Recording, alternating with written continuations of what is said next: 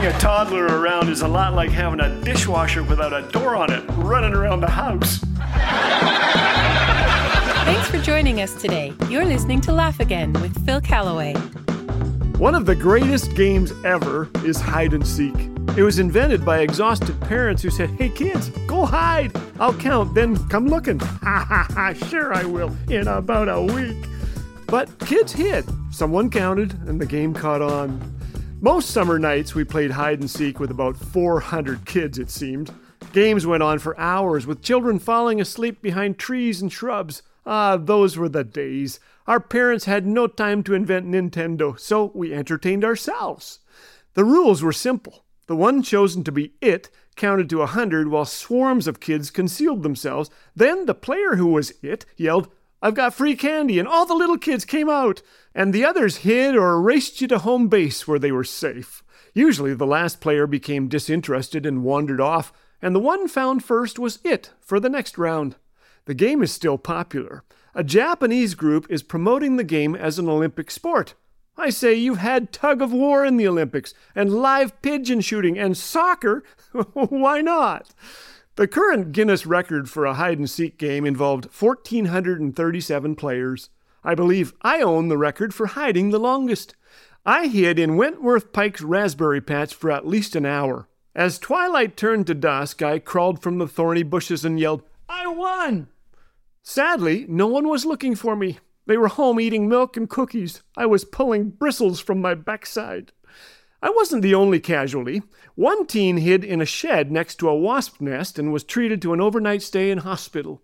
Another hid on a roof and fell off. In 2010, the Hide and Seek World Championship became an international competition and grew year after year. The winning team was awarded the Golden Fig Leaf, a brilliant moniker created in deference to Adam and Eve, who hid themselves from God in the Garden of Eden. It was the shortest hide and seek game on record. They discovered that no matter how many fig leaves you have, you cannot hide from God. When he was two, my son Stephen loved the game, loved to hide in a corner, his hands over his eyes, convinced that he became invisible by closing them. I can't see you, you can't see me. We've all played that game. I sure have.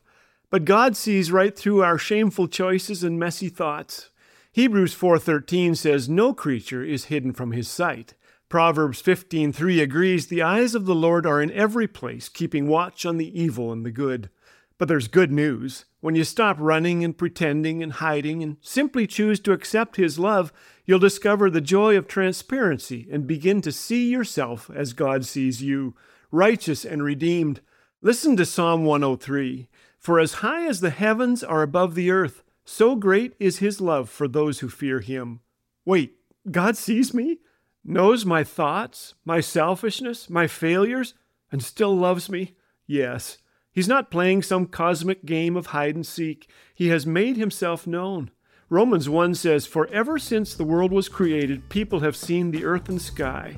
Through everything God made, they can clearly see His invisible qualities, His eternal power, and divine nature, so they have no excuse for not knowing God. His fingerprints are all over this planet, so come to Him.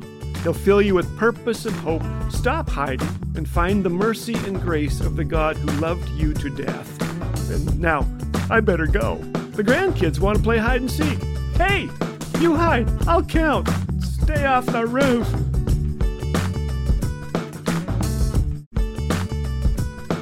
We all love a miracle story, so this Easter season, let's rejoice in the most wonderful miracle in all of history. Our Savior conquered death and made a sacrifice that changed everything. Because He is risen, we can enjoy an intimate relationship with God that will last forever. Isn't that a cause for celebration? Happy Easter!